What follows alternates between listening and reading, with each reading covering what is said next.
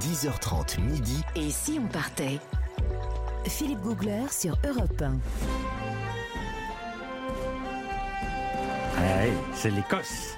Ça envoie du bois. Les C'est Highlands. prenant. Les Highlands. Alors, mon cher Jean-Bernard, qu'est-ce que vous avez vécu en Écosse? Mais Philippe, je suis sûr que vous ne saviez pas qu'on pouvait plonger. Bah, En Même Écosse. si je le savais, j'irais pas. Parce qu'il fait froid. Bah, écoutez, j'ai plongé pour vous en Écosse. J'ai fait des plongées très spéciales. J'ai plongé dans un cimetière. Ah Un cimetière sous l'eau? Un cimetière sous-marin, exactement. Un cimetière d'épave sous-marine le plus grand de ce type en Europe. Et ça Ah se trouve dans l'archipel des Orcades, au nord de l'Écosse, et ça fait partie de l'Écosse, dans la baie de Scapaflo. Ah oui? Très exactement. Je fais juste un tout petit rappel historique, très bref. Le 21 juin 1919, dans cette baie de Scapaflo, le vice-amiral allemand donne l'ordre de s'aborder toute la flotte de la marine allemande pour éviter qu'elle ne passe aux mains des alliés victorieux. Donc, il- en fait, il a, il a déclenché le signal, il a fait couler toute sa flotte, tous les navires, d'énormes cuirassiers, des destroyers, des croiseurs.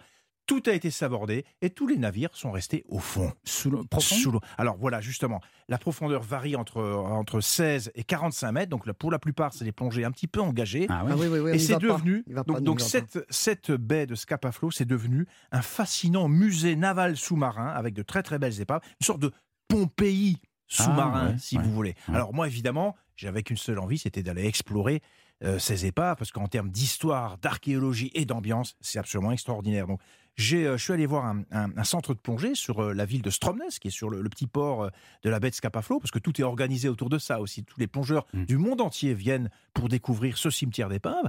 J'ai enfilé une combinaison assez épaisse, c'est une 7 mm me semble-t-il, parce qu'effectivement l'eau elle est à 12-13 degrés, elle est un peu sombre, donc c'est sûr que c'est pas les tropiques auxquels vous êtes habitué, Ah mon cher Philippe, et moi aussi d'ailleurs. Alors je me suis immergé et là tout de suite on est pris dans l'ambiance. La visibilité est pas terrible, c'est une petite dizaine de mètres, c'est assez trouble comme eau, un vert un peu sombre, foncé, ça vous donne déjà un peu une idée de l'ambiance. Et on est descendu sur un sur l'une de ces épaves, le croiseur Köln, qui reposait entre moins 20 et moins 35, donc c'était pas le plus profond, mais il est très spectaculaire parce que ce sont des mastodontes d'acier. Ils font plus de 100 mètres de long. C'est pas des petits bateaux. Alors vous imaginez quand vous descendez dans cette espèce d'ambiance, euh, c'est cette eau un petit peu euh, couleur vert bouteille. mais on voit quelque chose. Alors justement, on, on voit la masse du bateau Ouais. arriver quand on est vraiment pas loin, quand on arrive à, à une 20-25 mètres, et là soudain, brutalement, toute la coque du navire euh, apparaît sous vos, sous Parce vos que vous avez quand même 25 mètres de visibilité là Non, au on a 10 mètres de visie. Mais quand vous êtes, quand vous descendez entre 20 et 20, à 20, 25 mètres de profondeur, c'est là que vous, en fait, vous la voyez pas tout de suite, l'épave du navire. Elle se révèle à vous de manière extrêmement brusque, soudainement. Vous voyez toute la masse, enfin, une grande partie de la coque du bateau lorsque vous arrivez, lorsque vous descendez. Et ça, ça donne une ambiance, une vision euh, spectaculaire. Ouais. Vous avez l'impression de voir un monstre englouti Voilà, le- le- on revient au monstre du Loch Ness. Oui, oui. qui est entouré d'un halo, d'un halo vert émeraude. Et ça, c'est pour moi, c'est une vision indélébile de plongée. C'est un truc, il faut le, faut l'avoir vécu une fois dans sa vie. Oui, mais tellement c'est prenant, c'est mystique. On a l'impression d'être transporté dans une autre époque. Euh, Mais vous rentrez dans le navire, alors, comment justement, vous faites alors ces navires, euh, ils sont pas tous, en, alors ils sont en bon état, mais il n'est pas conseillé de rentrer à l'intérieur des cales parce que il y a quand même quelques petits risques d'effondrement. Donc, je ne me suis pas aventuré à l'intérieur des navires. En revanche, je suis allé sous la coque, enfin pas complètement sous la coque, mais je suis allé voir au pied des navires la coque. Et là, qu'est-ce qu'on trouve? On trouve une petite faune. Il y a des poissons, il y a des crabes araignées qui sont là. Bah, Vous avez les sur- surpris qu'il y ait des poissons dans l'eau. Oui. Non, mais pas. Oui, mais ils, ils Il sont y a des poissons dans l'eau.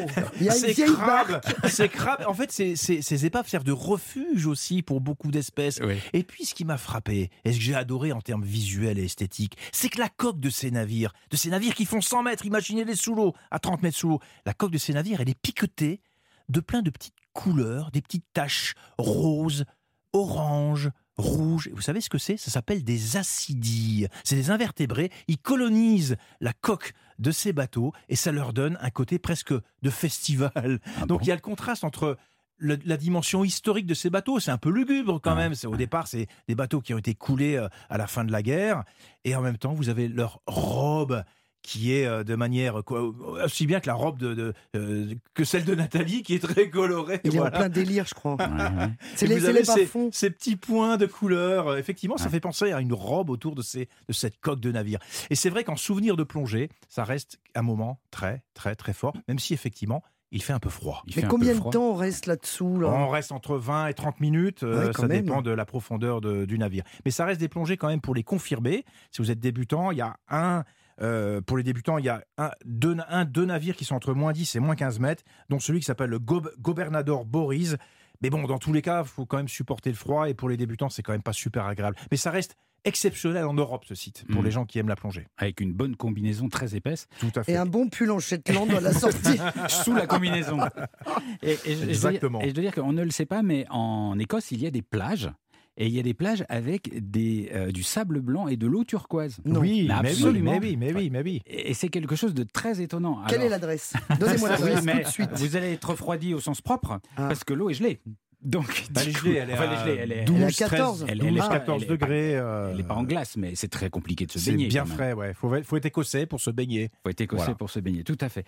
Euh, on continue notre périple en Écosse jusqu'à midi sur Europe 1. Et dans un petit instant, on va retrouver Christophe Mercier qui va nous parler, de, hélas, parce qu'il y a quand même un fléau en Ah oui. Écosse, un seul, mais il est redoutable. Il va nous parler des terribles midges. À tout de suite sur Europe